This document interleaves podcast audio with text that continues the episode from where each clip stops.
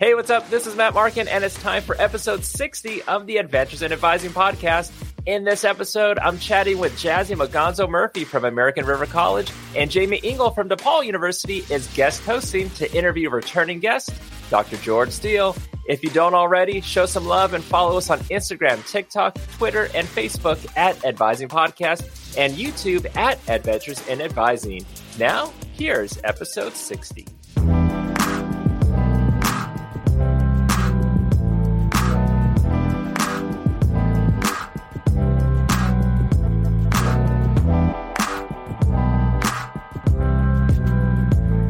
We're at episode 60, and it's the month of June. Last month into this month, many have or will soon be saying goodbye to our graduating students.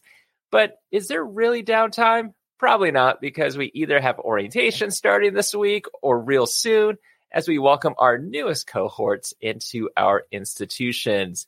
Either way, I really hope you're doing well. I truly mean that. Let's do our best to enjoy this summer, and let's get to our first interview with the wonderful Jazzy Muganzo Murphy.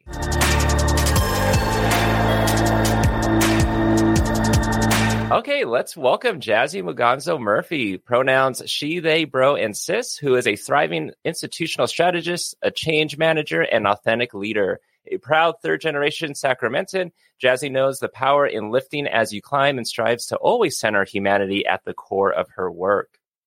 Jazzy currently serves as the Dean of Student Services at American River College, a community college in Sacramento, where she oversees outreach, orientation, success coaches, student life, and completion programming. Jazzy is also the CEO of A3 Education Consulting, an educational consulting firm with a mantra that believes in the student development process that centers students' journey to arrive, aspire, and achieve, with a focus on preparing 9th through 12th grade families for post-high school transition.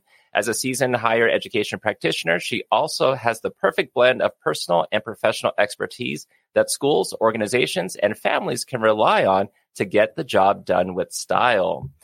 Jazzy, welcome to the podcast.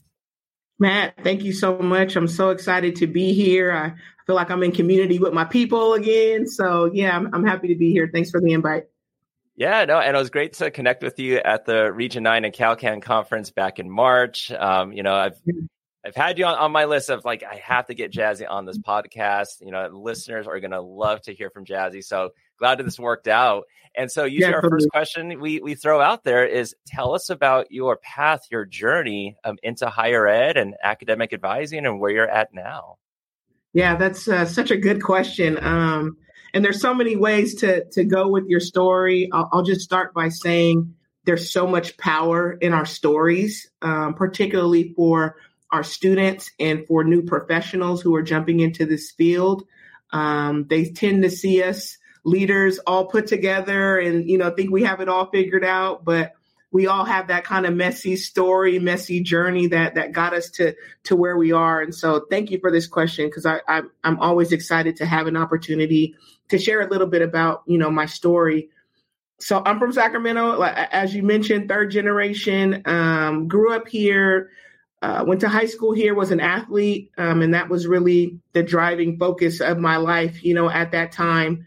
But like a lot of teenagers, I think I'm very stubborn and thought I had it all figured out. And that created a bit of a rift, between me and my family at a pretty young adolescent age. And so I ended up graduating high school late. I graduated a semester late.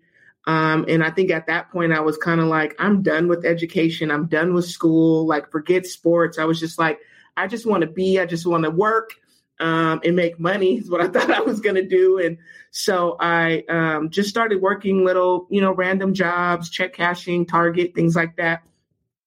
And I before I knew it, I was pregnant with my daughter. I was 19, 20 years old. All I had was my high school diploma, and I had a bit of a panic set in. I was like, hey, this isn't the life that I want for myself. This isn't the life that I want for my kid.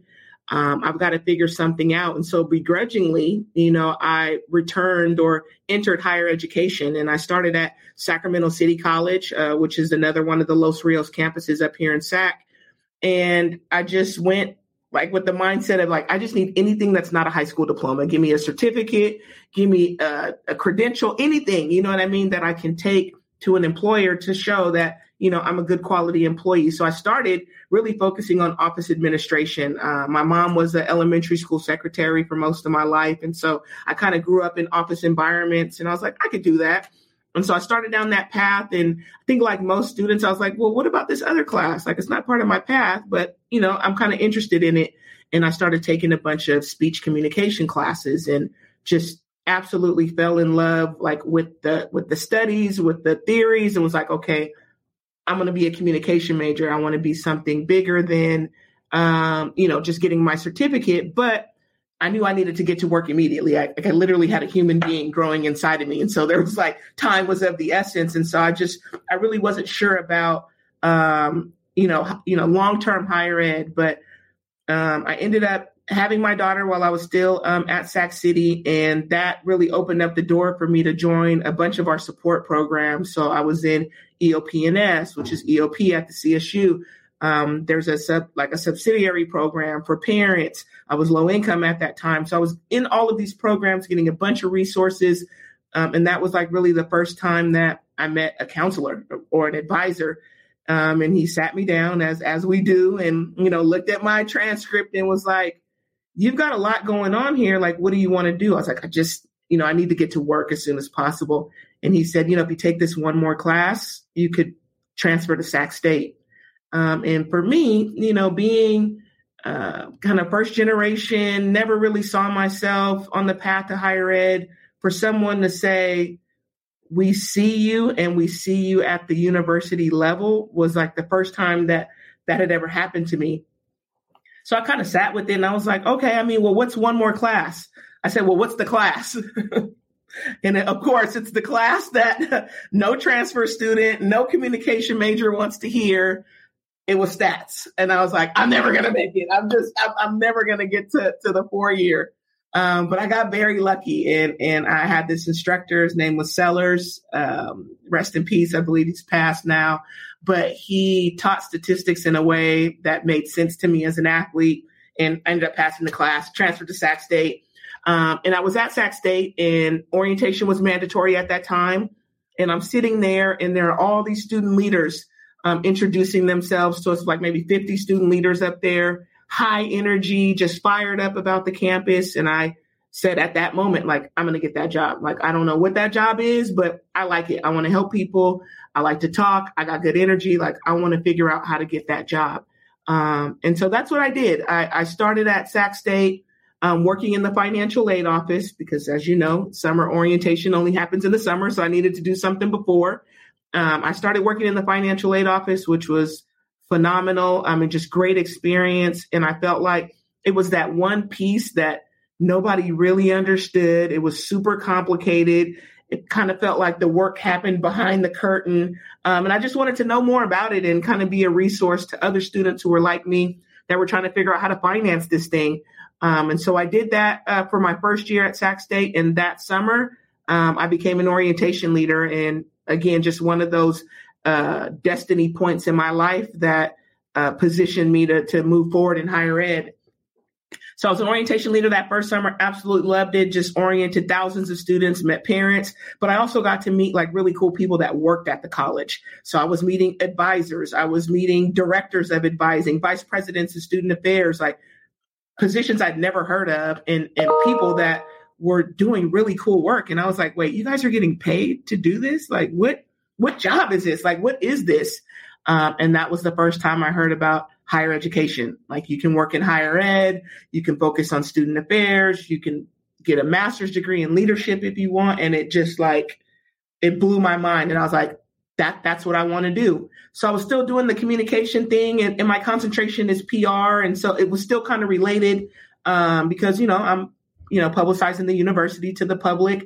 My senior year at Sac State, I became an admissions and outreach counselor. So now I'm in the high schools, I'm at other community colleges, really talking to students about the school that I go to in the city that I'm from. I thought it was like the easiest job ever. I was like, I can't believe they're paying people to do this. But I loved it. And it gave me a different insight into how students prepare to enter higher education, what they think about it, how intimidating it can be, how complex it can be. And I just was like, okay, so now I got the admissions, I got the financial aid, I got the orientation. Like, you know, I'm a walking, talking package right now. I could really help somebody change their life. And that's really what I believe about higher ed is like, it's the life-changing business. Like you tell someone they can get into college or they're going to graduate from college or they have enough money for college. Like those are life-changing pieces of information. And so I just felt very fortunate to step into this work, and having that mindset and that mentorship, because during that time, the director of advising at Sac State, shout out to Beth Merritt Miller. I love you. I hope you're listening. Really started mentoring me into this work of higher ed and what it means. And as I was about to graduate with undergrad, she said, you need to go to grad school. And again, this is the kid who was like, I don't really want to go to school. I just need this certificate. And now to be, crossing that stage with my bachelor's degree and thinking about graduate school, again, which is something I could never have imagined for myself. But like good mentees do, I took that advice and jumped into a graduate program at Sac State in higher education leadership, and solidified the pieces in my toolbox that I needed, I think, to step into an administrative role. I had never considered, being a leader in higher ed, but the more I started thinking about it was like, I have all of this information, but what about the students who don't meet with me? Like there are other people doing this work who need this information, who don't have it, So I was like, okay, leadership is where I need to be. So the degree made a lot of sense. In 2012, I got my master's in higher ed, leadership from Sac State. And probably the next year after that at Sac State, we started talking about developing a one-stop, stepped into a leadership role with, getting that one-stop up and off the ground. And that's when a position opened up in academic advising at Sac State. It was an associate director position. I didn't think that I was qualified for it. But again, I was like, I have all this knowledge that I want to share and, give to other folks. Like, this is the time. I got the degree. Like, this is the time. So took a leap of faith, betted on myself. It ended up working out. I secured that position and felt like, okay, now I'm a manager and I'll have this time to learn from other managers around me, my director at that time, who was in that position. I was really looking forward to just learning from him. And then like 5 months later, he was like, hey, so Jazzy, I got a new job and I'm out. I was like, what? Okay. Best wishes to you. Not sure what that's going to mean for me, but I was a little panicked and my AVP came and she met with me along with my director at the time. And they said, we want you to step into this interim director role. We think you have what it takes. And I was just like, imposter syndrome, like to the max. I was like, I don't know, guys. I had never been a professional advisor at that point, had only done orientation and some peripheral type stuff. But the work was leadership and it was important. And I knew about the impact of having advisors who understood financial aid, who understood how students are arriving, to the college. And, they bet on me. I took that another leap and stepped into that director position, which is where I stayed at Sac State for about 5.5 years as the director for academic advising, and just worked with some amazing leaders, amazing advisors who were student focused, student centered, just very creative thinkers. And as much as, I think I was able to share knowledge with them, I learned a lot from them, about myself and just how to show up in this work, how to be an authentic leader, and the impact that has, particularly on like students of color, employees of color, being able to just see themselves or another version of leadership that is non-traditional, I guess, if I could use that word. So it was an amazing experience. And another opportunity presented itself here at American River College to run their brand new first year experience program, which was very much in alignment, again, with everything that I had been doing at Sac State. So in August 2019, I took another leap and jumped into a director position here at AR. And within, I want to say 9 months, was promoted to a dean, Dean of Student Services. And so that's where I've been since August of 2019, home of the Beavers, and doing some really cool work with community college students and helping them, kind of find their path, stay on that path and complete that path, you know, in a timely manner. So my journey to higher ed is like, it's kind of all over the place, but I think it's important to highlight that, because it wasn't like I graduated from high school, then I went to college, and then, you know, everything fell in alignment for me. But you can do it. You know what I mean? But I think your story, in a sense, at any point in your journey can relate to somebody, you know, and, you know, you're talking about how it was like, hey, you want to go on to the CSU, go on to 4 year, you got to take the stats class. And there's that momentary like, maybe I don't want to take that class. Your mentor says, hey, you want to go on to grad school? Maybe do I have to? Mm-hmm. Hey, we want you to go and we want you to be a director. You know, like you're saying, it's that imposter syndrome. But then ultimately, a little bit after, you're like, you know what? It's a challenge. Let's do this. You know, let's make this happen, and let's see what happens from here. Let's see what the future holds. Exactly. And, you know, there's so much positivity in that. And, you know, you mentioned before, and I think I saw on your website too, like, you know, and it's in your bio that you talk about these three words, arrive, aspire, and achieve. And these are words that you live by, because you've talked about before how, you know, you were that student that, and you've worded it that you should never have made it statistically, mm-hmm. you know, but here you are. When you pick out those three words for those three A's, the arrive, aspire, and achieve, why those words? Yeah.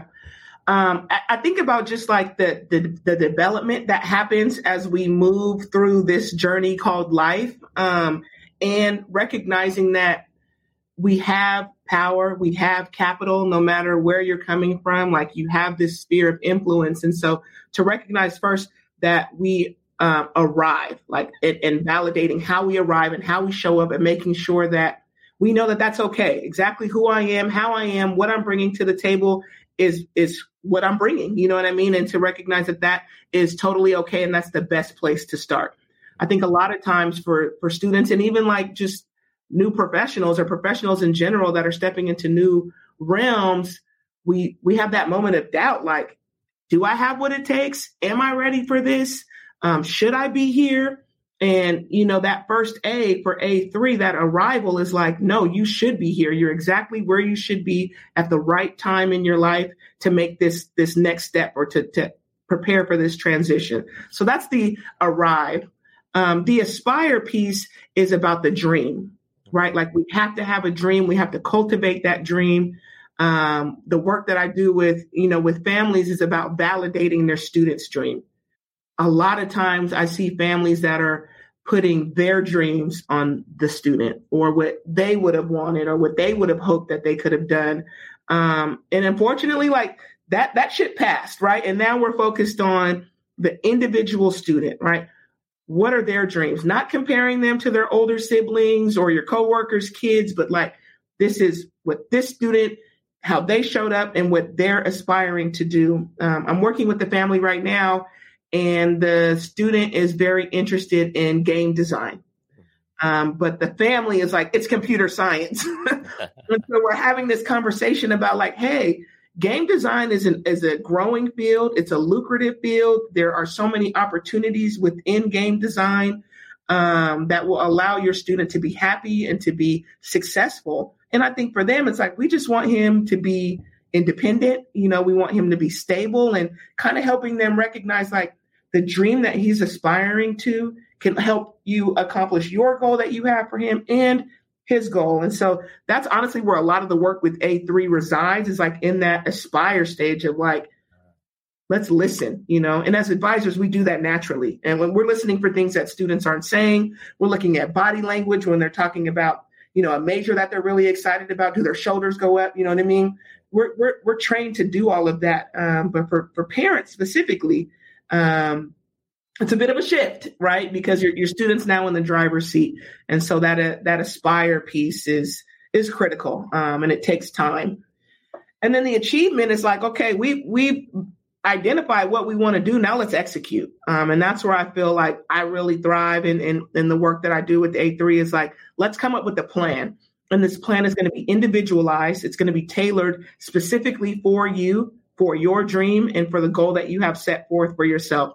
And so through that stage, we're talking about, is it college, right? Because a lot of times it's like college, but for some students, it's not college, or it's not college right away. Like maybe it's a certificate or vocational. And I think the work that I do at the community college now just opened up my mind to like, vocational is getting like a bad rap. Like we all need plumbers. We all need mechanics. We all want those solar panels on our new houses. Like it is lucrative. It is a short time span to get there. And so just helping families and students sometimes recognize that, hey, there's more than one way to get to Disneyland. You know what I mean? Like you can take the 5, you can take the 99, you can go up and you can come across, but however you get there, let's get there. You know what I mean? And let's set a goal and then let's achieve it. And that's a lot of what A3 is about, is like working with students and families through that developmental stage to help them identify what does post-high school transition look like for this student, right? I live by that as well. Just trying to remember that it's a journey, right? You know what I mean? It's not a destination, but it's all about these decisions that you're making, the growth opportunities that present themselves along the way.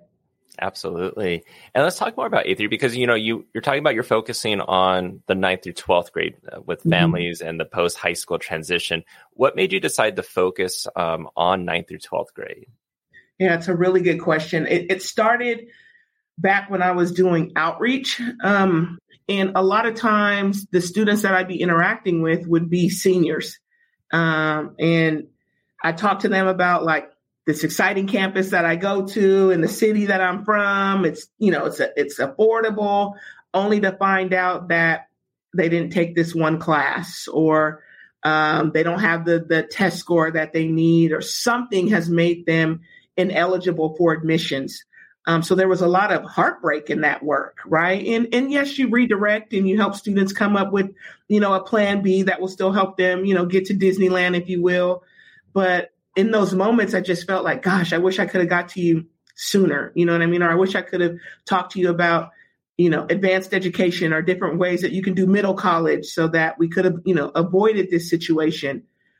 And then that was coupled with having very similar conversations with families about like, hey, I've been telling my kid, all they got to do is get good grades and graduate, and I will help them get to the college of their dream. But I didn't know the college of their dream was going to cost me $40,000, $30,000. I didn't know that, they were going to be considered an out-of-state resident. And then that was going to, cause our family to incur additional costs.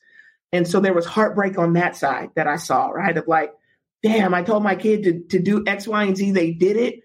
And now I can't hold up my end of the bargain. And as a parent myself, it's one of the most heartbreaking things that you can go through, is to feel like you've let your kid down, when they've done everything that you've told them to do. So I thought there's an opportunity to talk with families about like, hey, here's how college works. If that's the, if that's the goal, here's how you plan. Here's how financial aid works, what financial aid is looking at, so that, we're working in tandem. And the earlier we can do that, right?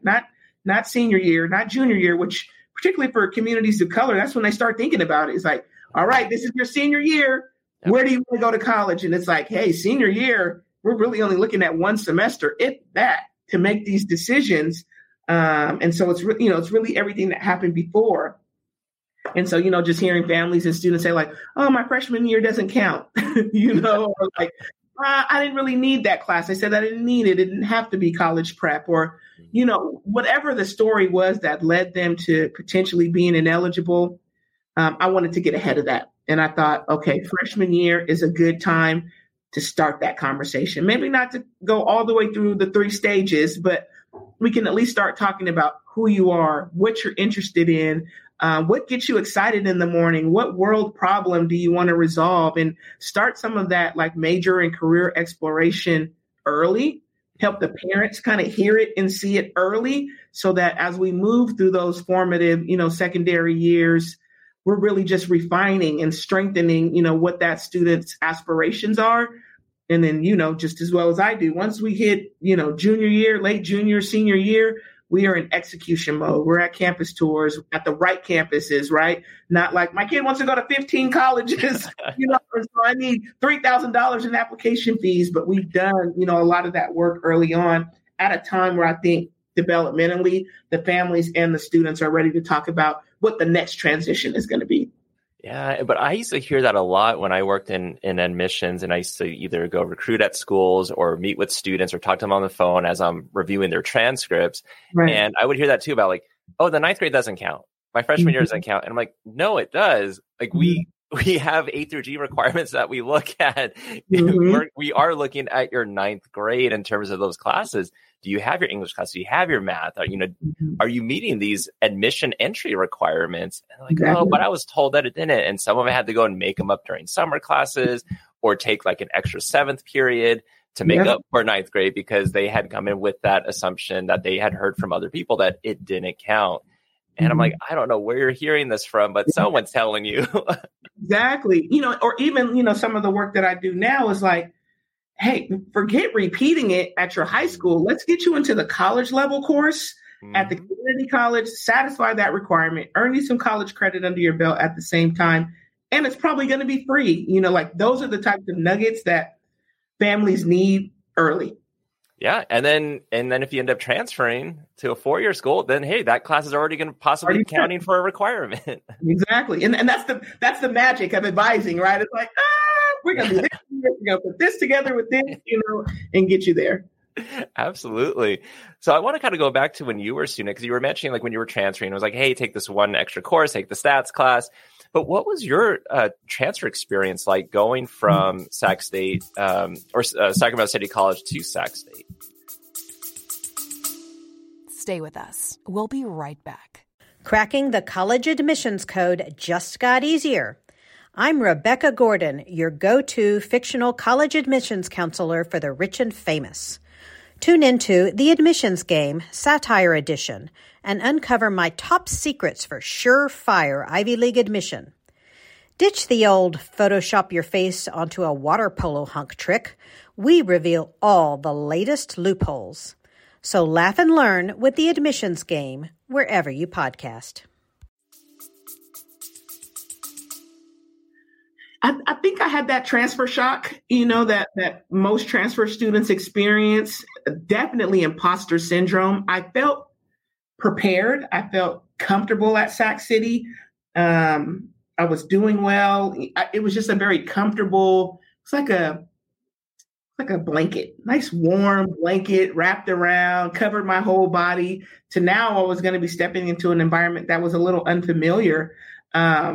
And so I was nervous, to say the least. I didn't know if I was cut out to be a university student, but I have to just, and I do this every time I tell my story, I have to shout out my EOP&S counselor, Mauricio Gonzalez. He's doing some independent work right now, and he's my colleague now. But if it wasn't for him to say, you can do this, you know what I mean? Like, it's okay to have a healthy amount of fear and doubt, but don't let that paralyze you. You know what I mean? Let it propel you.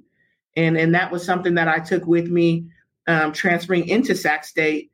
And I think, honestly, one of the wisest things I could have done was get a campus job. I knew I needed to work, and I knew working at the college was going to work best just for my school and, my personal life. But it also gave me community right away.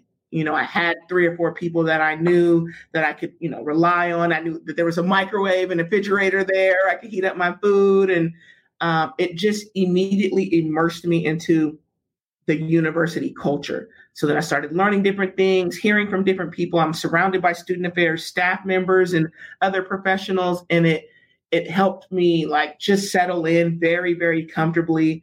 And it was a nice transition, like all things considering. Figuring out new portals and deadlines and all of that, of course, was a challenge. But knowing that, my EOP&S counselor, he's believing in me. He's counting on me to, go over here and do good things. And now I'm in an environment of other like-minded individuals that want to help students, but also are focused on, their own academics and their own goals, made that transition a lot smoother. And so when I started doing orientation and outreach and all of that, that was one of the first things I would tell people is like, find your community. Like, if you don't know what you're interested in, get a job on campus. That'll be the first way to meet friends, to meet people. My first day at Sac State, I met people because I was working, you know what I mean? And so I had the transfer shock, but my transition was a lot smoother because of, the support that I had and some of those decisions I made early on to just get connected right away. Oh, yeah. And having that on-campus job, so beneficial, like you're talking about. I mean, especially, you know, getting to meet other student like assistants as well, and what major they're doing, what resources they know about, and then the staff that knows a lot too about the institution and can help you navigate and guide you in addition to your EOP counselor. But also, you're not having to commute. You know, you're right there on the campus. So go to class, go to work, go to your next class. I literally told people, like, I went to Sac State for orientation and I was going back to that campus every single day for 12 years. Like, that was my life. And it was easier for me. I was like, I go to school, I stay there all day, I go to work. And then when I come home, I change hats into mommy mode. And then we do that. And so it was just a really nice, like, school life balance that I know advisors were talking to students all the time about finding that balance and, you know, finding time for yourself. So I will always recommend, you know, getting a campus job, get a job as an RA, get free housing most of the time. So that's another one. That is true. And yeah, finding those extra little benefits too. Yeah. Especially being an RA where it's like, okay, hey, we'll cover you for your room and board. Mm-hmm. Like, wait, I don't need to find money for that. Exactly. So let's talk about American River College. How would you describe ARC? So ARC honestly is like, a small community. We have, in good times, over 30,000 students on our campus. We're one of the top 5 largest community colleges in the state. We are a part of a multi-college district. So there are 4 community colleges in the Los Rios district. It's us, American River. And we also have Cosumnes River, Folsom Lake, and then Sacramento City College. So it's kind of a full circle thing that I work here, knowing I started at Sac City, but it's a great place to learn. Our faculty, that's both our instructors and our counseling faculty, are some of the most dedicated and committed individuals that I've ever met in this profession. The compassion that you need, the humility that you need to work at a community college is a unique skill. We have students here who literally, they just arrived in the United States and this is their first stop. So we have a high English language learner population. We have a high immigrant population, but it's a diverse campus across the board. We recently received the Hispanic Serving Institution designation, with over a quarter of our students identifying as Latinx. So it is just a really perfect, small, like, peek into the city of Sacramento. Like, you get every part of Sacramento right here at this college. Sacramento's a city of trees. There's a debate about whether or not we're the farm to fork capital, but those of us from Sacramento know we are the city of trees. And so I'm looking outside my window right now. There's just hundreds of trees across the campus, lots of places for students to kind of lounge and hang out. Within our division of student services, which is the equivalent of student affairs at the 4-year, we've got all of the support programs that you can imagine. We have a Beaver Cares area, which is for our food pantry, our housing insecure, our food insecure students. Cal Fresh runs out of there. And so this is a place where if you don't know what you want to do, who you want to be, or even just where to start, American River College is a great place to just step foot on. We've got a rather new president. I still consider her to be new, but she started during the pandemic in January of 21, who is just absolutely on fire, who's got the college reimagining and rethinking about how we serve students, what our commitment to equity and social justice is, and how we're delivering on those words that we put on our website. So for somebody like me, it's great to just have an excellent model to aspire to, no pun intended, but to aspire to in this work. We are always evolving. We're part of, you know, Guided Pathways. We can talk more about that later, but really being intentional with our students about helping them figure out what they want to study and getting on a path to complete those courses, along with a success team wrapped around them to make sure that they get all the way to that finish line. And so the work that I've done here at AR has been a lot of innovative work, a lot of new programs, standing things up and helping it find a place here in the fabric of the institution. But it's just a great place to learn. It's a great place to work. Our student services professionals and just our classified staff across the board are just high quality executors. They go above and beyond. And I don't mean to say like they're working late hours, after hours, like underpaid, but they put the student first. And whether they're in our operations and facilities area or the library or on a front line, you know, student services department, we are all kind of operating from this premise that our students come first. This is the first campus that I've worked at where it's in the strategic goals, like students. And it's not just a strategic goal, it's strategic goal number one.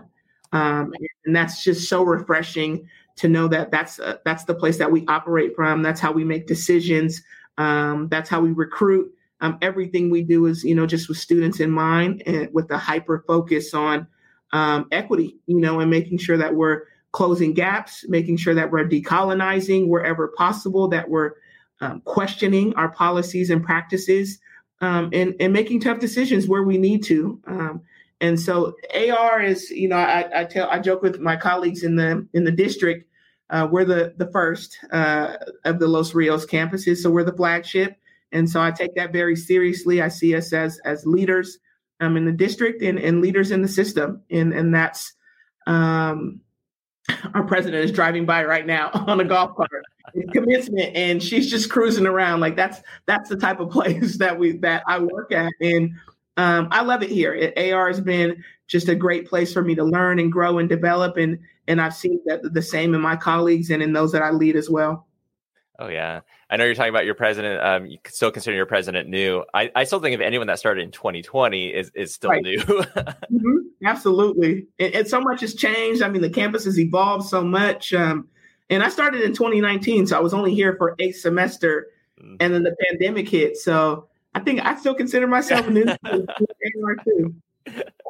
Yeah, and it's nice to know that in the strategic goals, it's the first one is about the students, you know, and it's not just a buzzword that's thrown around or it's just said as a quote. It's written, it's in writing, and it's there, and so it definitely gives that institution purpose. You know, that's why we're here, is for the students.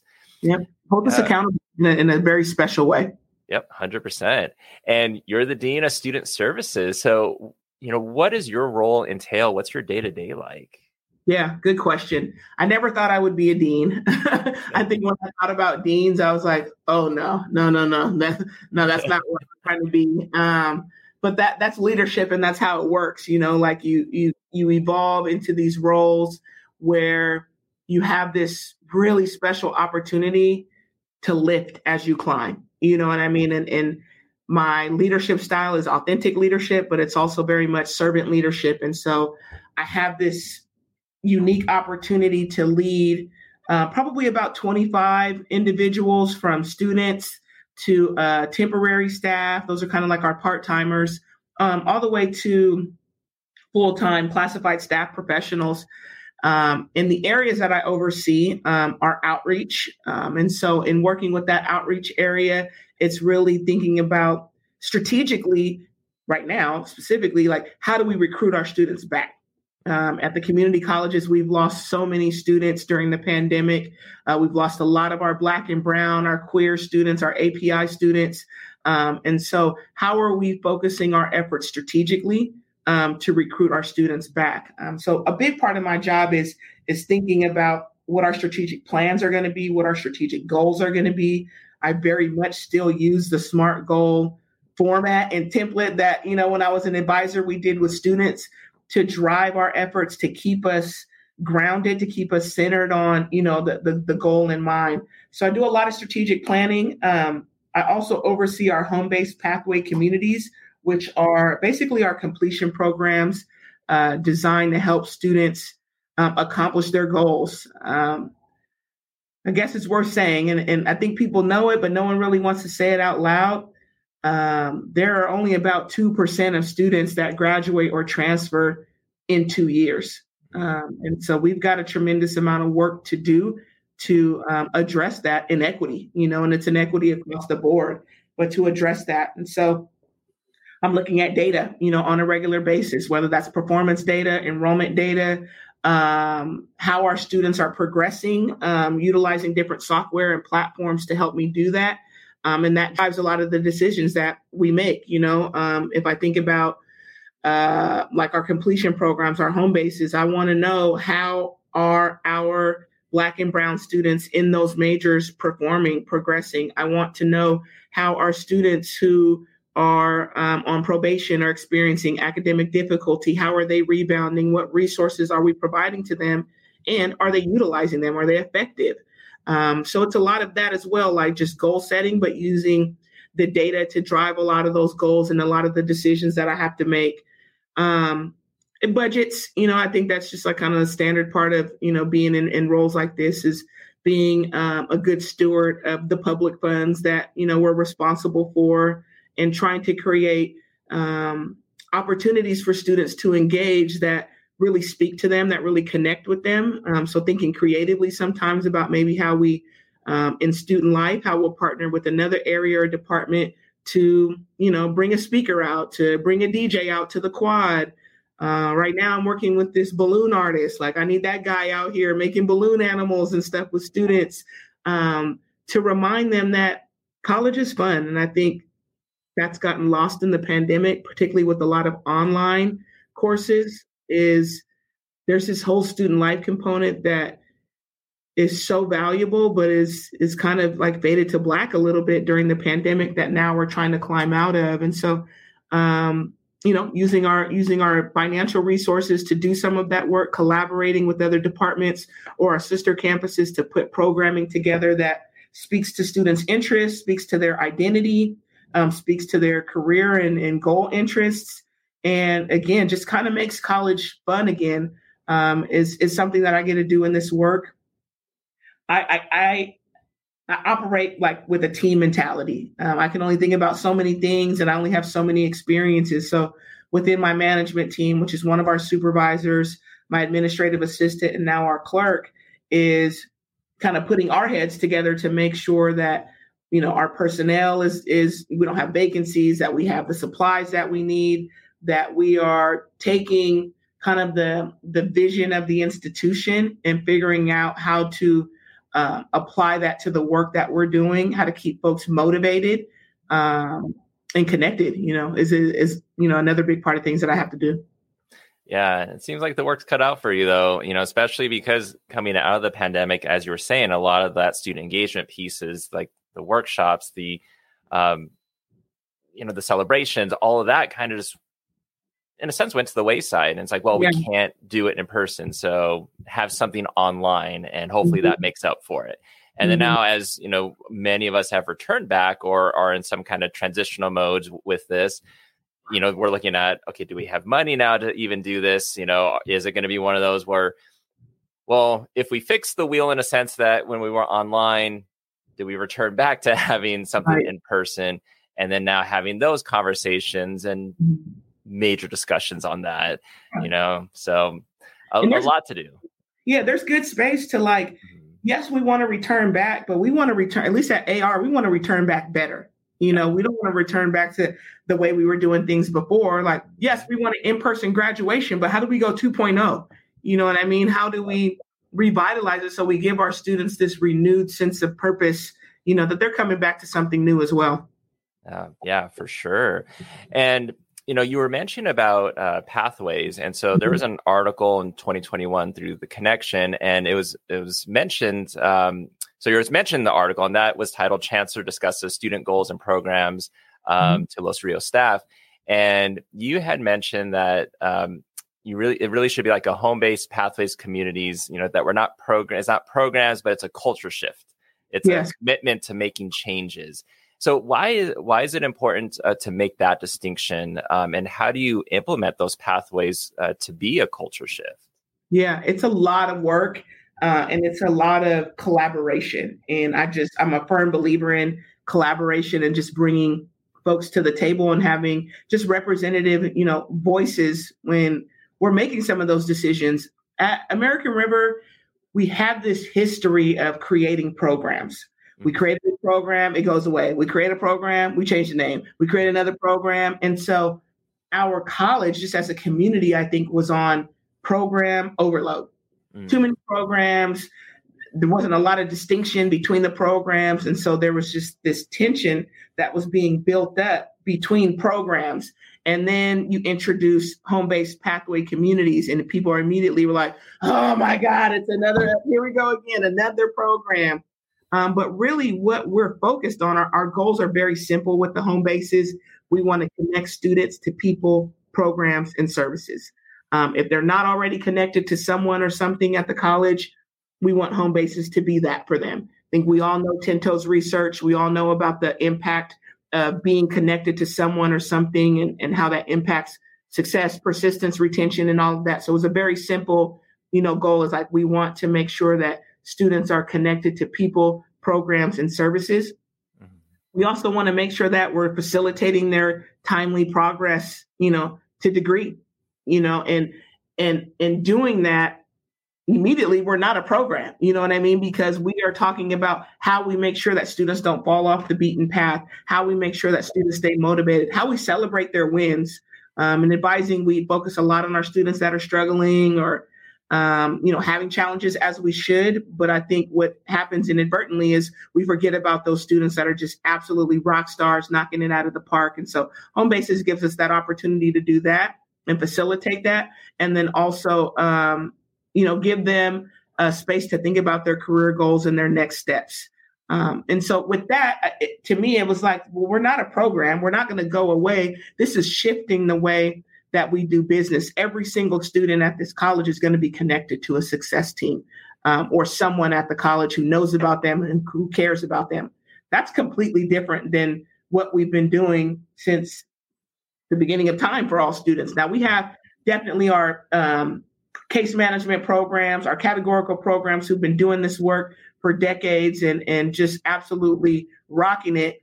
But we know with those programs, there's a finite number of students that they can serve. And there's just a larger population of students who aren't able to connect in those ways that we wanted to make sure had those opportunities to do that. And so part of it was like, let's not talk about programs, because programs has a negative connotation, at least at our campus. It makes it seem like it's temporary and it's going to go away. And let's just talk about, hey, this is how we serve students. If students don't know where to go, they can go to their home base. If you, as an employee, you don't know where to go, you can go to the home base. We're going to be doing relevant programming, relevant workshops, giving students an opportunity to connect with counselors up front. Like we're telling them, hey, your counselor is available. You have an assigned counselor. When would you like to meet with them? That's just a shift in the way that we've done business for, several decades. It's like, well, we'll just wait for them to come to us. And if they don't come to us, then there's something going on in their life. And, that's beyond our control. To now kind of stepping in this proactive space of saying, hey, Matt, you're a communication major. I'm your success coach. Come in, meet with me, talk with me. Let's make sure things are good. If they are, great. If not, you've got a sounding board or an advocate who's going to help you do that. And so that was really important when we met with the chancellor and we delivered this message to our college at convocation, is like, this isn't a program. This is how we show up. And then with our new president coming in and doubling down on that and saying home bases is the way that we're going to do things. And so it's kind of forced some, but reaffirmed for others that this is here to stay. This is the way that we're going to onboard students. It's the way that we orient students. It's the way that we guide them along their path and how we celebrate them at the end. And so that's why I'm still on that, mission of like, hey, we're not a program. The way we measure our success is going to look a little bit different because it's people work, it's human work, and really centering students at the core of everything that we're trying to do with home bases. We launched them virtually, a very brave time, fall 2020. We launched them through Canvas, and we didn't have to, but that team came together and we made a courageous decision, like, let's continue to push forward. If we don't, who knows where we would be. But we did, and we launched them through Canvas. And just this past February, I don't think I'll ever forget it, 2/22/22. We finally opened up the doors to our physical spaces and were able to welcome students in and kind of realize this, this vision, this dream that we had, many years ago before I even arrived at ARC. But it's exactly what you just said, that you didn't have to, mm-hmm. But, and it kind of goes along with the idea that the word programs a lot of times has that negative connotation, because how many institutions have looked at numbers and said, oh, this number doesn't look good. We need to create a program. We need to be reactive to it. And how many of it is just for show? Because a year later, that program's gone because the person who they brought in is now left and went to some other school or some other career. And then it just dissolves. And then like, oh, well, that's not a problem now because we have this other problem that we need to fix. And it's fatigue. It's just absolute fatigue. And, you know, if you're not in the trenches of this work, let's just say you're an instructor, like trying to keep up with all the acronyms, the different programs, the program requirements, who's in charge. You know, it can be very overwhelming, but, you know, here at AR, it's a culture shift. It's the way that we're going to take care of our students. It's the way that we're going to improve on those performance metrics that we know we need to improve on. It's how we're centering equity in our work, how we're making sure that our students see themselves at this institution, see themselves in their major, see themselves, you know, in these physical home bases. Is important to their development and how they transition and move through their educational journey as well. Yeah, it's so good that you're looking at that and how intentional a lot of it is, because, again, kind of going back to the term program, and so many programs out there that overlap with one another, and you're just doing the same work. Yeah. And it's like demoralizing, and people get dejected by it. They're just like, why am I doing this? If the program right next door is also doing it, then it creates confusion. But we just say, this is how this is what you can expect from us at ARC. This is the excellence that we're delivering. Yeah. Stay with us. We'll be right back. You love listening to podcasts, but have you ever thought about starting your own podcast? Maybe you want to build a brand, grow your business, or are looking for an excuse to talk about your favorite hobby. Whatever your reason for making a podcast, Buzzsprout is the place to start. Since 2009, Buzzsprout has helped over 300,000 people launch their own podcasts. Buzzsprout walks you step by step through the whole process and will give you powerful tools to start, grow, and monetize your podcast. Ready to get started? Click the link in the show notes to get our free step-by-step guide to starting your podcast today. Such an inspirational interview, Jazzy. You know, so many different tidbits that I think a lot of listeners are going to pick up and just be inspired by your story and then everything that you're doing at ARC. So if any listeners have any questions, they want to connect, how can they reach out to you? What's the best way? Man, there's a lot of ways to get a hold of me. I mean, you can email my work email for sure. And I can say it here, Matt, you can put it wherever it needs to be, but MurphyJ at arc.losrios.edu. You can find me on LinkedIn, Jazzy Muganzo Murphy, or on Twitter, at Jazzy_Murphy. And I'd love to connect. I'd love to pick your brain, let you pick my brain, and just talk about this amazing work that we're very fortunate to do. I really consider it to be a gift. Not many people can say that they love their job, but I do love my job. I love this work. I'm passionate about it, and I believe in it just wholeheartedly. And if you ever get to meet Jazzy at a conference in person, Jazzy will definitely put a smile on your face. You know, it's that positive energy, and not like the toxic positivity. Like, this is like true, real positivity that will make you feel good and, you know, make you love what you do, being an academic advisor in higher ed. So Jazzy, thank you so much for being on the podcast. Man, thank you, Matt, for having me. It's been an absolute pleasure.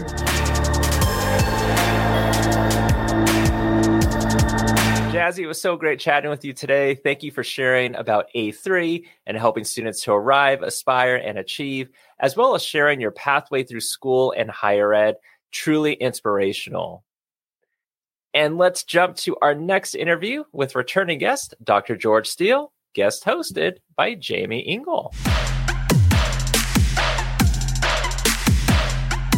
And let's welcome back to the podcast, podcast guest, podcast interviewer, that's Jamie Ingle. Jamie, how are you?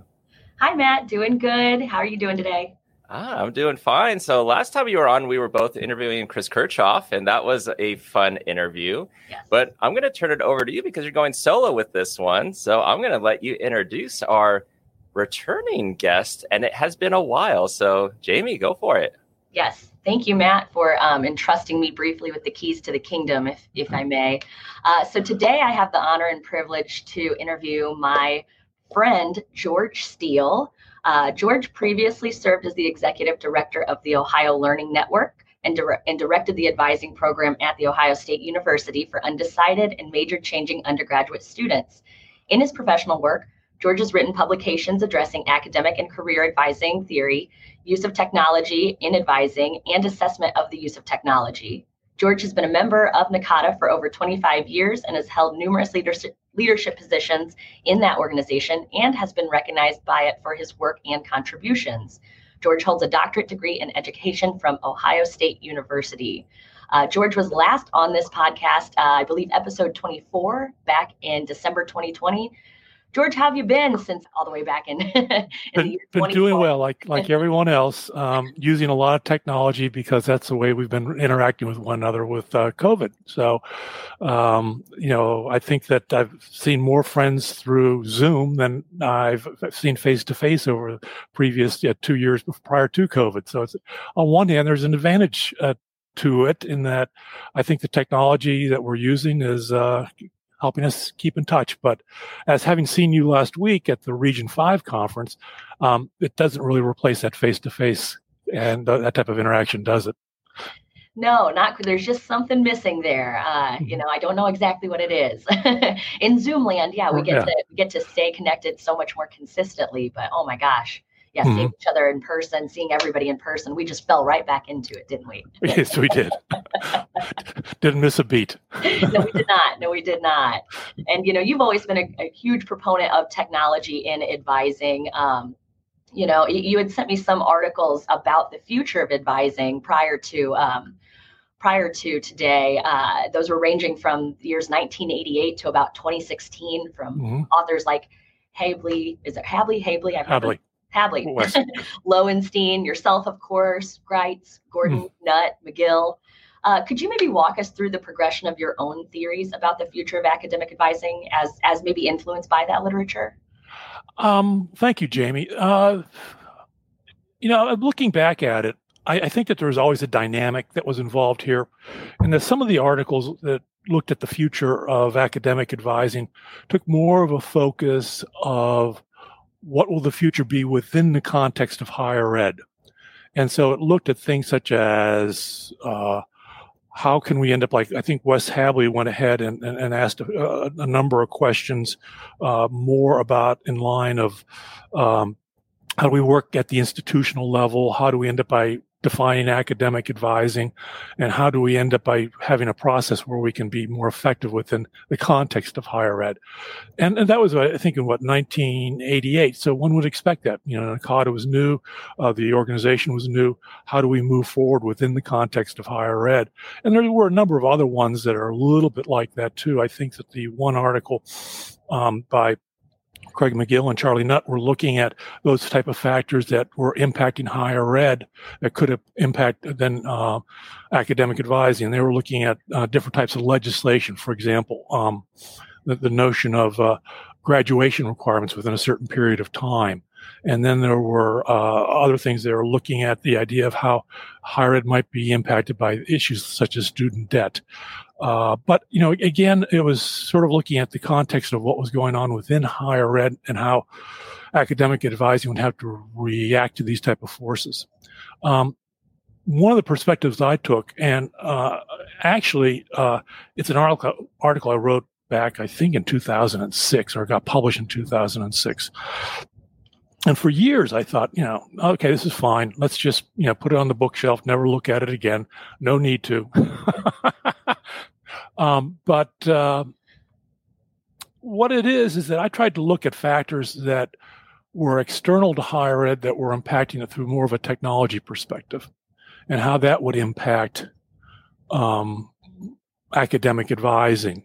And what really got me a chance to go back to look at it again, and this is part of the conversation we had at Great Lakes conference, was I had just read again second time within a very short period of time, the book The Great Upheaval by Arthur Levine and Scott Van Pelt. And what they were looking at was, again, why is higher ed, why does it have to change? And it's going to change. And so what they ended up by doing is doing a great analysis of those type of things that are impacting it, besides even, you know, technology, the notion of demographics, economic types of issues, and so on. And what direction is it going to head? And they did a wonderful analysis on it. And in some ways, there are some parallels between what they were writing about and what I was trying to write about back in 2006. Now, my article is, again, I think that if you have trouble falling asleep at night, just put it on the book set, and, you know, you'll by the second page, you'll be, very much asleep. But what I did try to do also with that is, again, any article you've written and you take a look at, 10 years, 20 years later, you say, boy, I wish I could rewrite all of that. But there it is. It is what it is, right? But I do think that there were some things that were common between the two articles.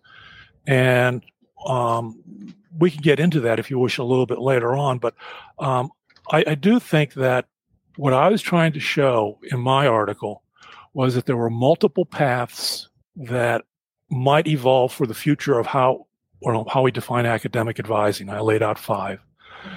I think that the same thing what Arthur Levine and Scott Van Pelt are trying to do, and when you read the book, is that they are not predicting just one way forward for higher ed. What they're trying to do is to show how different institutions will adjust and adapt to this new knowledge-based economy and what they must do. They're saying that not all institutions will be threatened. Some will make it through quite, they'll adjust and adapt to as much as needed, basically keep them their same configuration. Other institutions will not make it.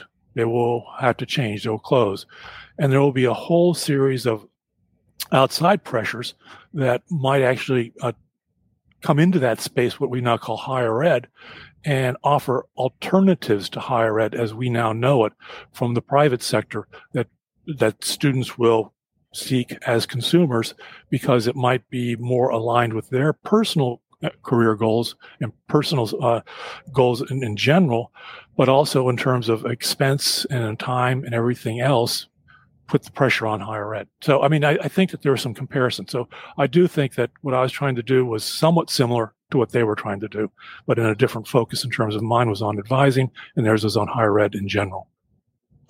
Yes. Yeah. Thank you. And so that does bring me back to you had planted those seeds in our conversation last week, I believe, at dinner at the conference about, essentially, the privatization of education and services like academic advising, maybe some sort of on-demand, asynchronous advising, which of course now it's, how close are we getting to maybe some flipped advising type of things? But before we got to that, I wanted to talk about that concern I had mentioned to you. I brought this discussion to my brothers, one of whom is a current college student and the other one who is an application developer at a healthcare company. So he's in the tech industry.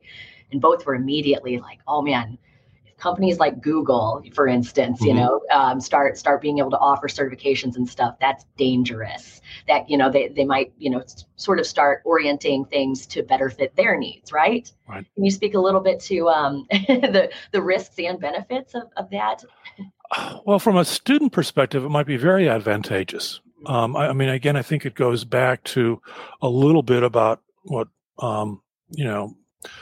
Levine and Van Pelt were talking about in their book, in that, they had a graph in there and they compared and contrasted traditional universities with digital natives. And so the traditional university has a fixed time, semesters, office hours, so much. Digital natives, this is, the Generation Z coming up, they like variable time, 24/7. Traditional universities are location bound. Digital natives, any time, any place. And you can go through a list of type of things that you can look at and compare and contrast what they did in their book between sort of where the consumers are headed right now in terms of what they want out of higher ed and what higher ed is providing. And one of the things that we had also talked about in there is that one of the problems is that a lot of the jobs that are out there, because there are technology within the knowledge economy, require constant lifelong learning. Mm-hmm. And institutions are in a position where can they adjust and adapt in a timely way? And the answer is probably not. And so by putting out these micro credentials, badges, specific certification, you could look at it from another perspective even. And that perspective is that they are at least engaging students to be trained to meet their specific needs. And anyone who's been familiar with a lot of the issues with workforce development, think of how many times businesses end up by saying, oh, we want to hire your undergrads or your graduates, but they're really not prepared to enter the workforce the way we do it. And then there's this conflict between, do we use the, let's say, the public sector, community colleges and four-year institutions to specifically train employers' desires to have employees who have specific skills, or are we doing more of the general type of skills? And who should have that responsibility? And it seems that at this point, what is occurring is that many industries are saying, well, we're going to do the training now, but we're going to set it up in such a way that if you want to get into our shop, you're going to have to pay for some of your training up front. And so there's that switch that is going on in some areas, particularly in the IT area, but one can see it possibly moving forward in others. Absolutely. Well, I kind of want to adjust the focus maybe to, we've been talking about how the consumers, are going to essentially to sort of use some of the words from that interview you sent me that one of the authors did. Mm-hmm. Consumers want education that is cheap, fast, easily accessible, unbundled. Right. They're going to ask education to behave in the same way as Netflix, Amazon, et cetera. Right. Now, I'd like to flip things over to academic advising, to the advisor's standpoint. I want to go back to your interview in episode 24, where you said something about the current model of advising not being sustainable. And that's due to the very nature of advisors' dedication. We overwork ourselves. Right. So certainly looking forward, maybe advising is going to look a lot different from what it is now. But I want to go to your sort of one of your most well-known areas of expertise these days, flipped advising, right? Okay. Is that sort of an answer, do you think, to this currently unsustainable advising model? Because I know myself, I'm tired of having the same conversations with my students, right? That sort of thing. I'd love to hear you expand on that. Well, thank you, Jamie.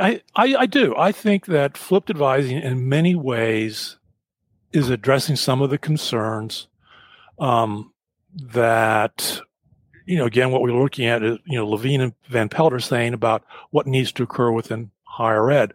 Again, they looked at the traditional university as provider-driven. In fact, the university sets the parameters and, in terms of what one needs in order to get an education. The learning is more passive. It tends to be abstract, use of analog media. The focus is on teaching, not learning. And that's due to a lot of different reasons because of that. But, again, it's time bound. It's based upon the industrial model. You do a division of labor. In the book, of course, Levine and Van Pelt do an excellent job of, I think, providing a background of the traditional history of higher education up to now and how in different epochs it was constructed upon the model of the agrarian society, and then it changed to the industrial model, and now it's having to make the change over to the new knowledge economy. But the idea was that I think with flipped advising is that it requires active learning. It uses digital media. There's no reason why it can't be more collaborative. I mean, we don't have to advise students one-on-one. There are areas where we can adjust and use the learning management systems and the e-portfolios with group advising. In fact, there's no reason why we shouldn't be going down that path. The idea also is that it requires specific outcomes. One of the things that certainly Levine and Van Pelt talk about is that as we move from a content approach based upon the idea of teaching subject particular areas, we're moving one more toward a competency-based. And when we look at flipped advising, one of the things that drives flipped advising is the first thing you do if you use a backward by design model, what are your learning outcomes? And then the second one is, how are you going to evaluate your students? So the idea is that you have specific competencies identified that you want the students to achieve, and then you approach it in terms of your model. So in that way, because it's a digital platform, either the learning management systems or the e-portfolio, but predominantly those two, you're put into a position where you're moving forward in that way. And the other thing is that, you know, they're talking about the information of the future, and the knowledge economy is more of a gathering of information. How do you put information together? And so when we begin to break down advising, let's say in terms of modules, you know, again, using Virginia Gordon's model of self-assessment as a module, academic and career components as separate ones, but we'll unite, and then decision-making. And so we end up by setting the process up in such a way that there's a scaffolding across this process of helping students identify who they are, what their strengths are, what their goals are under self-assessment. We end up by looking at what are the educational options and opportunities out there. And then we end up by looking at the relationship to careers and why, and helping them put it together in a step-by-step type of way. Or even, if you want, a little bit more of a hunt and gather and pull the information together. But we have at least information and resources in there that we believe are accurate and can be very beneficial to the student, and try to simplify it so that they can make greater meaning and sense of it, so that they can turn it into their creatively into their plans. So, yes, I think that, you know, flipped advising is very much a part of it. Now, I will also add something else, is that one of the recommendations, of course, like I think Levine and Van Pelt say, is that we're going to be moving away in the university or higher ed of the future, away from the credentialing based upon degrees. And what we're going to begin to look at is the entire notion of lifelong learning, keeping track of it. And within that context, it's going to be, what credentials do you have based upon competencies that you have that will show that you are available for those type of new type of positions that are always going to be evolving and developing over time in the future. It's not the old-fashioned, you go to college and you prepare for a career that you'll do, you know, forever.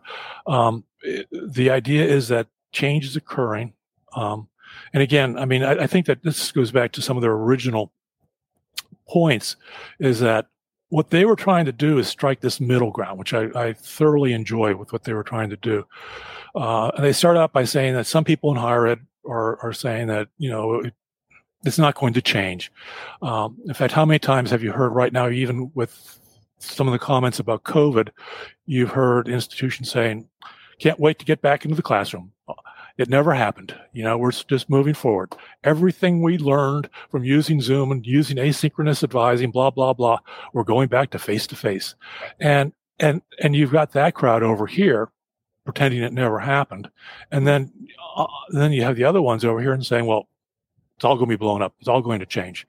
And so, I mean, he compares that, I think, intellectually to I think some of the arguments that he put in there was the differences between Christensen, the author from Harvard, who is well known for creative disruptions. I mean, he was basing a lot of his work on the work of Schumpeter, the economist, about creative destruction, in that one of the things that drives capitalism is the fact that it's always changing, and that it will adopt new technologies that causes change, which ends up by really destroying what had been built before.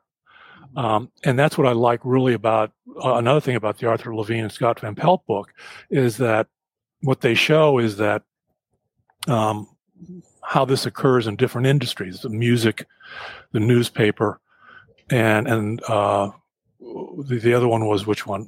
Music, film, and newspapers, pardon me, industry, and how that changed over time. And in the digital age, you get subscriptions now to these.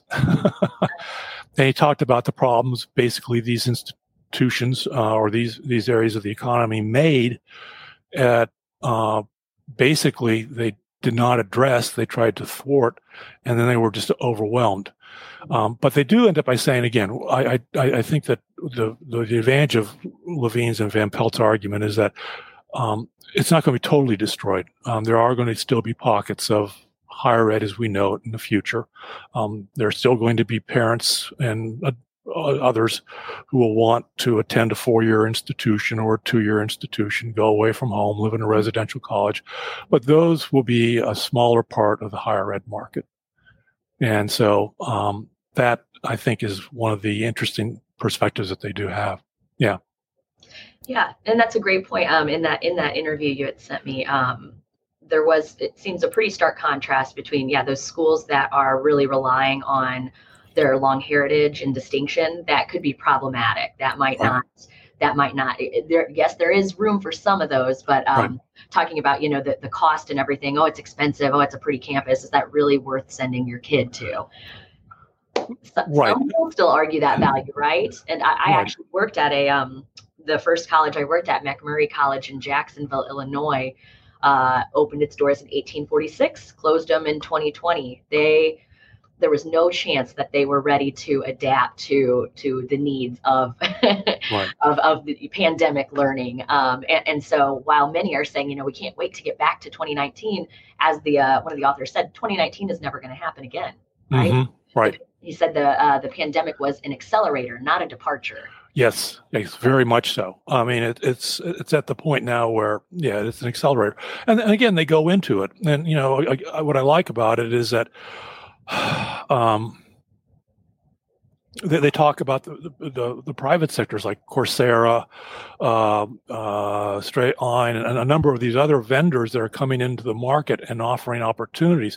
Some of them are just repackaging existing higher ed content, but they're putting it out there and selling it on the market as one-offs, as one possibility. The vendors that are out there, not only selling, services with maybe, you look at some of the tutoring services that are out there.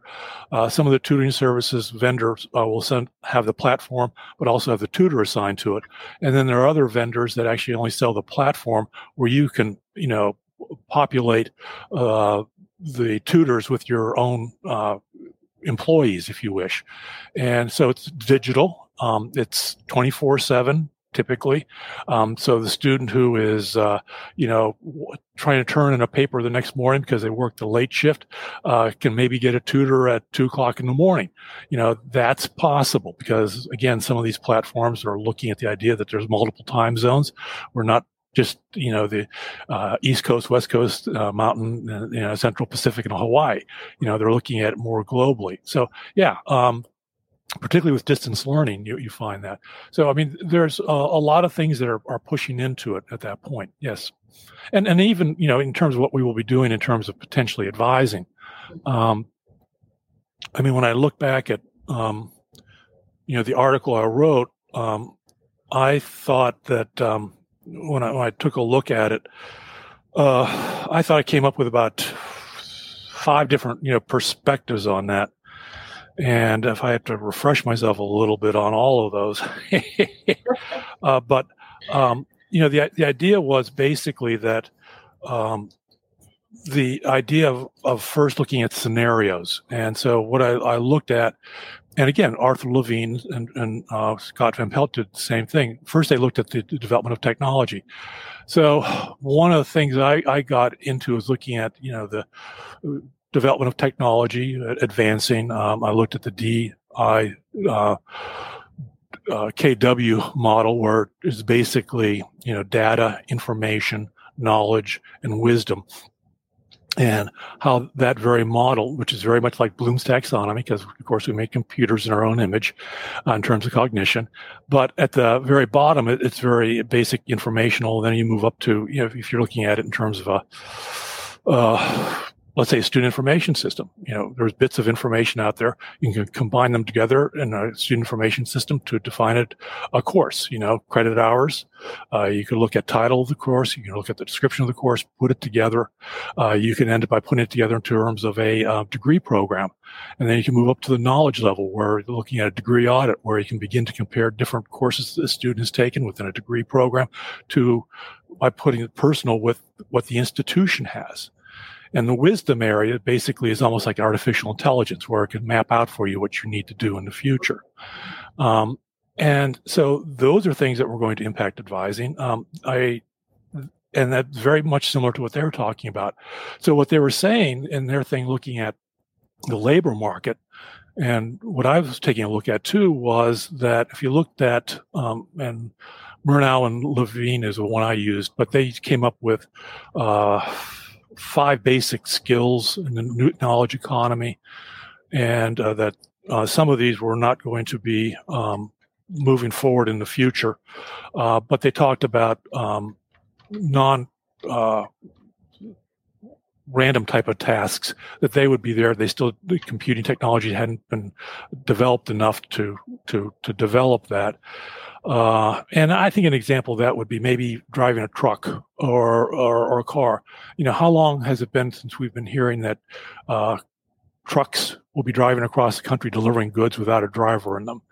And they were predicting them back in 1998 is when it's always there on the verge, right. And they're moving forward on it. But the other thing is that really with some of this is that they talked about routine cognitive tasks, and routine cognitive tasks were those things you do over and over again. Talk about sitting in your office. As an advisor, when I was there, how many times did I end up by going through on a bingo sheet, checking off courses that a student had taken and how many courses they were going to have to take in the future? Routine, technology can do that. They talked about routine cognitive tasks, saying the same thing over and over again while the interaction. We don't do away with that. So the two highest skills they addressed were the idea of complex tasks that require multiple perspectives in order to understand with interacting with people, and complex emotional type of emotional and communication tasks. And what do advisors do? And for me, the two top ones, advisors are in a position, if we can get away from some of the structures that we have in higher ed, to a position where, and this is where I think our professional route depends upon, rely on our unique abilities as educators to use complex communication and complex analytic skills and knowledge to help students. And now, do you think that will be enough going forward? How might advisor training need to be adjusted, right. in light of these technologies and this on-demand? Would we, have to have a little more knowledge about instructional design, more tech right. training? Well, that's a good point. Yeah. Yes. Well, I think that the breakdown will occur. Again, I predicted 5. One was a diffused one where technology, we're just going to be still doing some of the stuff we do currently because, at the end of the day, a lot of institutions view at least full-time advisors or professional advisors as a labor force that you plug in whenever you think you need some help. Mm-hmm. If it's recruiting, you do them for recruiting. If it's for orientation, you put them in orientation, whatever, you just plug them in. And some institutions will want to view them as a good labor force that they will just be flexible enough to do those type of things. Mm-hmm. The other one was, I think I talked about was more of a cross training approach where it's almost like a one-stop shop where you begin to compare you try to integrate the institutional silos of financial aid, of maybe career and academic advising, and you just give a basic upfront approach to get somebody in and moving on. It's sort of that cross-training approach so that what's not integrated at the institution can be integrated through an individual, but because of the level of skill and depth that you need to be really proficient in all those areas, you just keep it really at a basic type of level to do that. The other is a customer service. And to me, a lot of what we do is more customer service because the institutions have created these type of organizational structures to run students through. And again, it goes back to, I think, what Levine and Van Pelt were talking about in terms of higher ed was built on an industrial model. And in that, there's time frames involved, fixed times, it's location bound, and you end up by trying to help students with how their courses and credits will count towards something called a degree. And so at this point, as if you And if you look at some of the systems that we have, some of the systems that we've been adopting are to help identify when students are not progressing EABs. You know, that would be an example. They're on a conveyor belt. What a great way to look at an industrial model.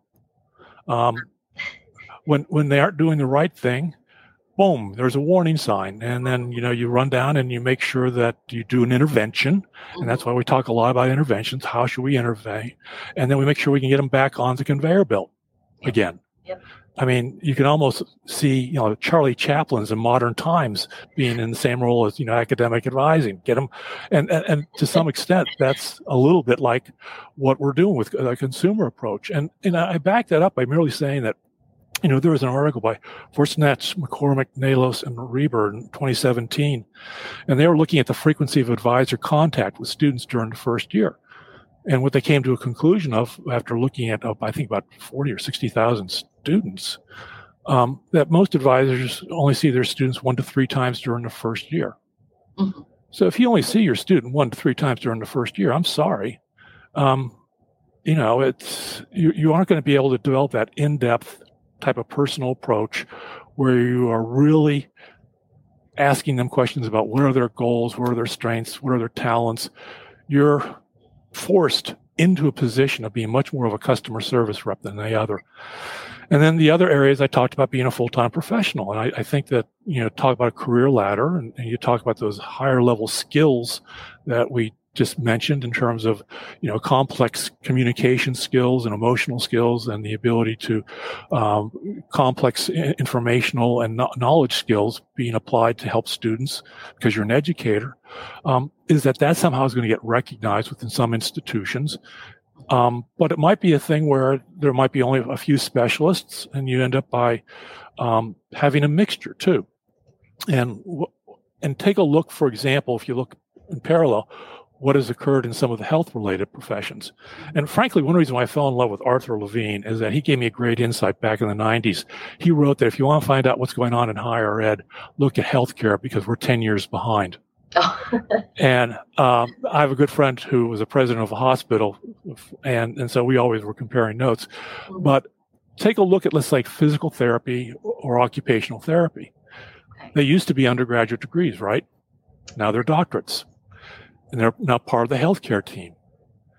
Okay. What did they end up by doing? They created an associate degree for physical therapist assistants to help. So what are we doing right now in higher ed to some extent? We're doing coaches or peer advisors. Mm-hmm. And we are supplementing it in the same type of fashion. Mm-hmm.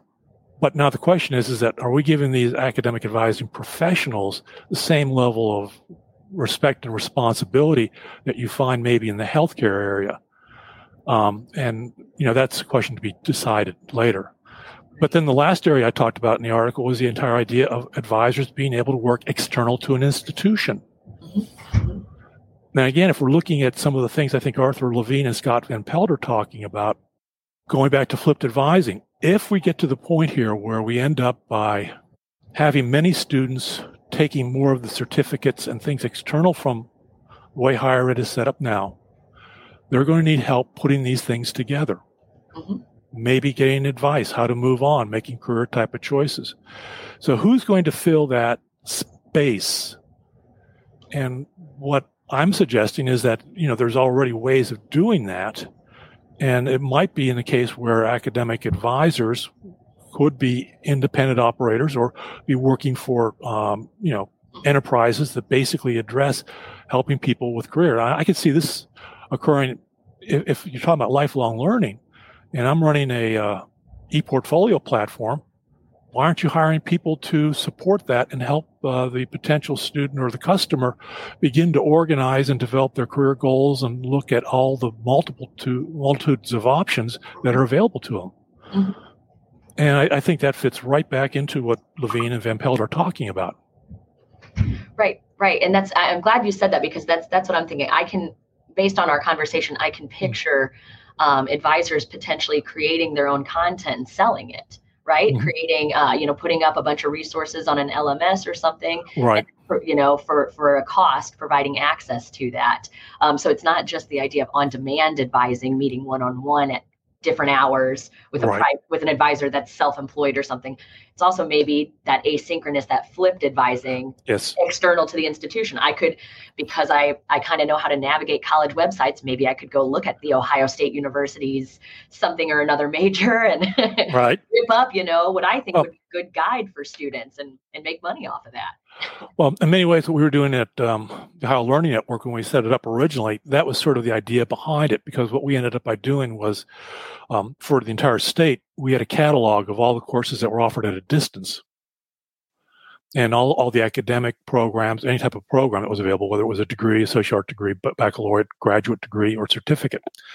But one of the things that was envisioned, but frankly, it was too early. I mean, we were doing this in 2001, 2002, was because Ohio, like some other states, had a across the board matrix of course equivalencies. So freshman comp across the board would count in any public institution. General chemistry would count across the board. So the idea would be is that why couldn't you go in and find a course that if you were working that you could take that could be transferred back easily into another public institution if you had to work during the day or for a lower price. Now, again, you know, as we all know, is that there's always that danger sometimes with transfer is that there might be an agreement that there's equivalency, but the way they're taught is not necessarily that are equivalency. So there's, you know, dangers and all that type of thing. But that was the idea of helping people shop. But I think the other point that you're raising is very good too. And again, I think for advisors, this is important with Arthur Levine and Scott Van Pelt's book, The Great Upheaval. They talk about we have to start recognizing in higher ed as we go toward the future the importance of people other than faculty. I'm not using this as a criticism because in the old model they deserved the respect, the power, and the influence that they had. What they're saying going forward is that you're looking at people who are instructional designers because it's going to be a digital world. People who are in IT, and I think that. One of the things that, you know, I know when I do the workshops and other type of things, one of the things I try to talk to people about flipped advising is that I hope that what you're doing is getting in touch with your teaching and learning centers to start being the advocate for content that's related to advising as you develop these type of processes. Because, you know, the other thing is that looking at those opportunities that are going to be emerging within possibly your own organization or institution that are going to need help. And if we can even get advisors to be pushing forward in that direction, I think it would be very beneficial because they are really doing something of a hybrid type of job at that point. Oh, absolutely. Right. That's a great point. And you know, I did previously attend your flipped advising workshop. Yes, you did. Yes. And I'm ashamed to say I have not yet been able to flip my model. No. But, you know, I blame it on becoming Region 5 chair sooner than I do. And, you know, I'm not. You are totally excused. Thank you. So I'll get to it. I'm not a Matt Markin who can be region chair and chair multiple conferences and do an advising podcast and do it all well. I can only do a few things pretty well. So that's not true. Thanks, George. Appreciate the vote of confidence. But it's something that if you talk to other advisors here at DePaul, that I bring up frequently, and I'm always wondering, where do we start with it? Do we focus on orientation? Because I'm very interested in flipping orientation as it is. But you mentioned using existing resources, and that is something I've started doing lately. I noticed we have this thing called the Learning Center, and they've got all these helpful videos and documents for how to enroll, things that I type full, unique, individualized emails to my students about that are already in a video on the website. So, I've taken to, and I've also noticed that a lot of entities, especially on a larger campus, there's a lot of different offices that offer similar overlapping resources. I'm trying to compile that all in one place in what I call a resource grid, just for my own sanity, if nothing else, to remember, who and where might we plug these in? But yeah, to folks like myself who are wondering where to even just get started on an approach to their flipped advising. Well, I think you're doing the perfect thing. I mean, what you're doing is really your first step. You have to take an inventory of the content that is out there. and then use your skill as an educator to say, okay, how do I begin to break this down in terms of, let's say, learning goals? And, you know, what is self-assessment? Well, knowledge about self. So, you know, do you want to look at your interests? Is there a way to help students identify their skills or their abilities? Is there a way to help them refine their goals? And that can't be independent of looking at maybe career information or educational information. But when you're going through it, I mean, particularly, I think your point is very insightful, is that a lot of the process-oriented things we do in higher ed, other offices are doing. Registrar's office has YouTube videos. The financial aid office, you know, how to interpret the FAFSA, all that type of stuff. You don't have to reinvent the wheel. Your goal is to possibly look at it from a mixed media approach. So, yes, you've written about it, but there are some learners who prefer text, some students who love a video. And rather than trying to please them all, you can put these different elements together. But putting it together in a way that makes sense, so you can break that process down. Because what we do with even most student portals, of course, is it's on the web. Where? Where do I click first? And that's sort of the process that through sequencing that really an advisor can really help a student with, is that, you know, this is step A, step B. Have you considered this? Have you reflected on this? Before you really go forward, you need to make a decision about X, Y, or Z.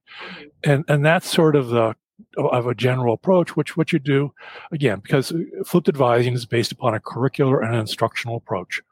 As I've said before, and I'll say it again, Virginia Gordon created it, as far as I'm concerned. It's a unique approach. It's not one that often is talked about in NACADA, but she did it pretty successfully, flipped advising back in the late 1970s with paper and pencil. So, you know, it has a long history. It didn't emerge just because someone invented a computer. And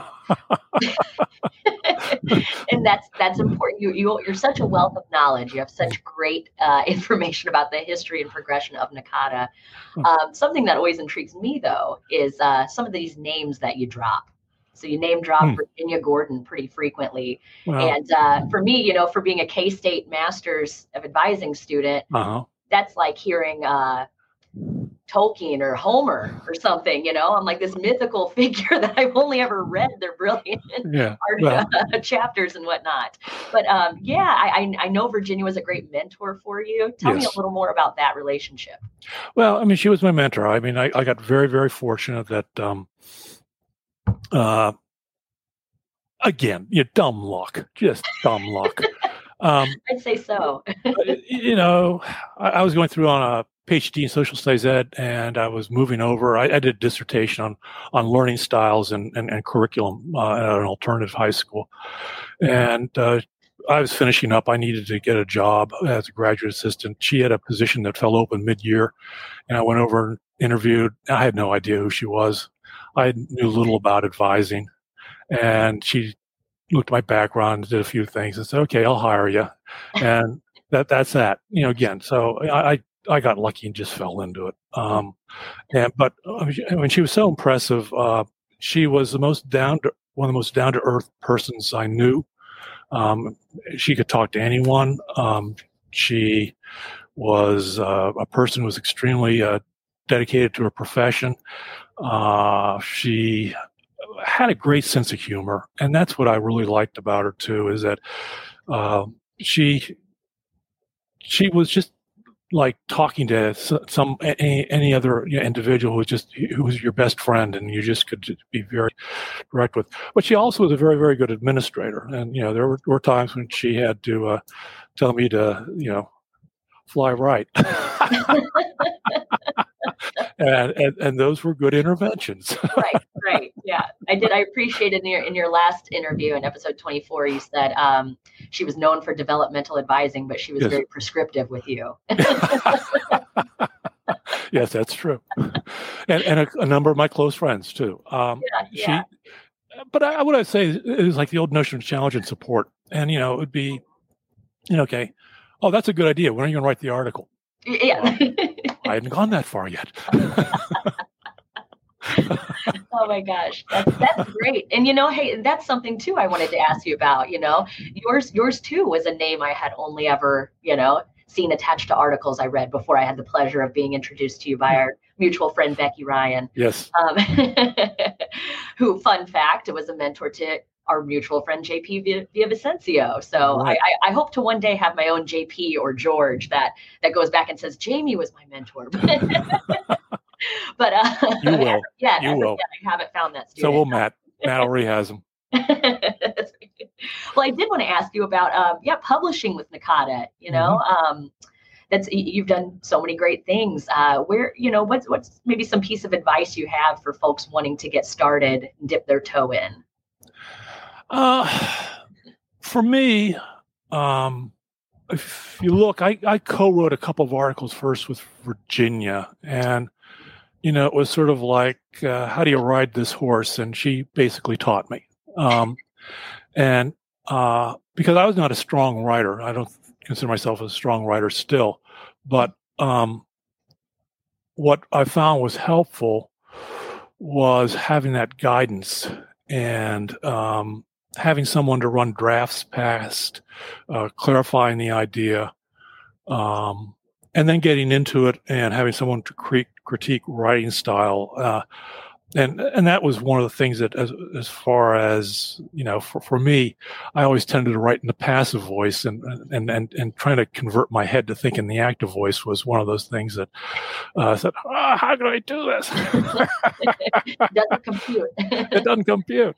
But she was good at that. And then also, you know, getting out and doing it on your own. But I think that at the end of the day, if you have a passion about something, is what's important, you know, and to write about it. And because, you know, you might be doing some scholarly articles or reading other ones, and you have a point to add to it. I mean, I think that it's one of those things that it has to come internally. I mean, writing is an internal process for me.